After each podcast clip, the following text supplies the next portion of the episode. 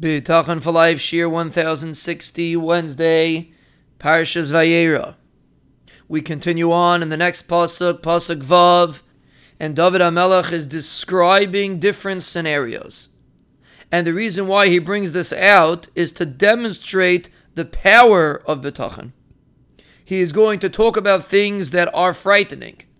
Nowadays, we're not so afraid of Shadim, but the mushal, the example that we could learn from this, are all different examples of negative forces. And David HaMelech is going to enumerate them to drive home that you should remember that no matter how powerful the force is, no matter how difficult the circumstances, HaKadosh Baruch Hu is bigger than the situation. And He's telling you to rely on Him. Don't get caught up in what people say. Don't get caught up in the news. Get caught up in bitachon of HaKadosh Baruch Hu.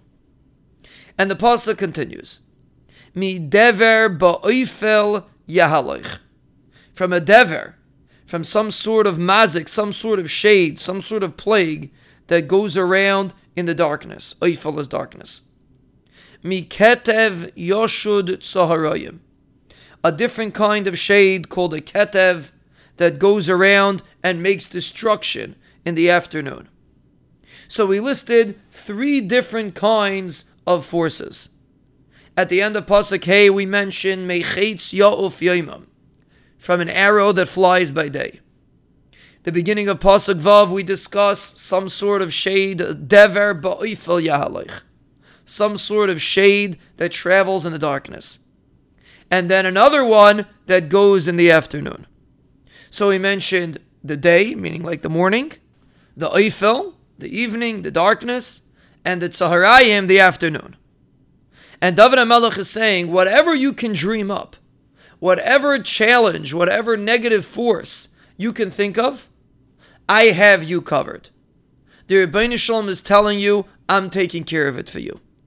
Whether it's in the morning, whether it's in the night, whether it's the afternoon, call it whatever ism you want to call it. Terrorist, call it shidduch crisis, call it health, call it parnasa, call it inflation, whatever name you want to label the situation that you're struggling with, remember, the Ribono Shel Olam is protecting you. And he will constantly protect you with one condition if you rely on him.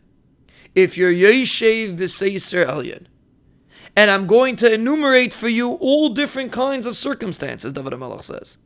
Any situation that you're in, don't think this is different. No, no, it's not different. It's the same as everything else.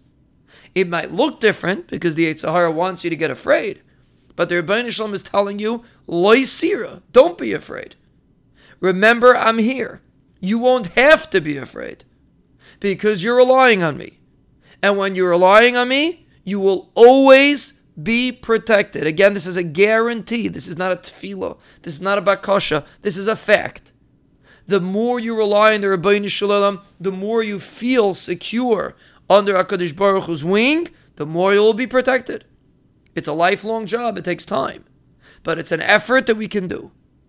Ingrain it in ourselves, repeat these psukim, and try to envision the situation that you're in, plug it into this pasuk somewhere, and tell yourself, Laisira. The Ribono Shel Olam is taking care.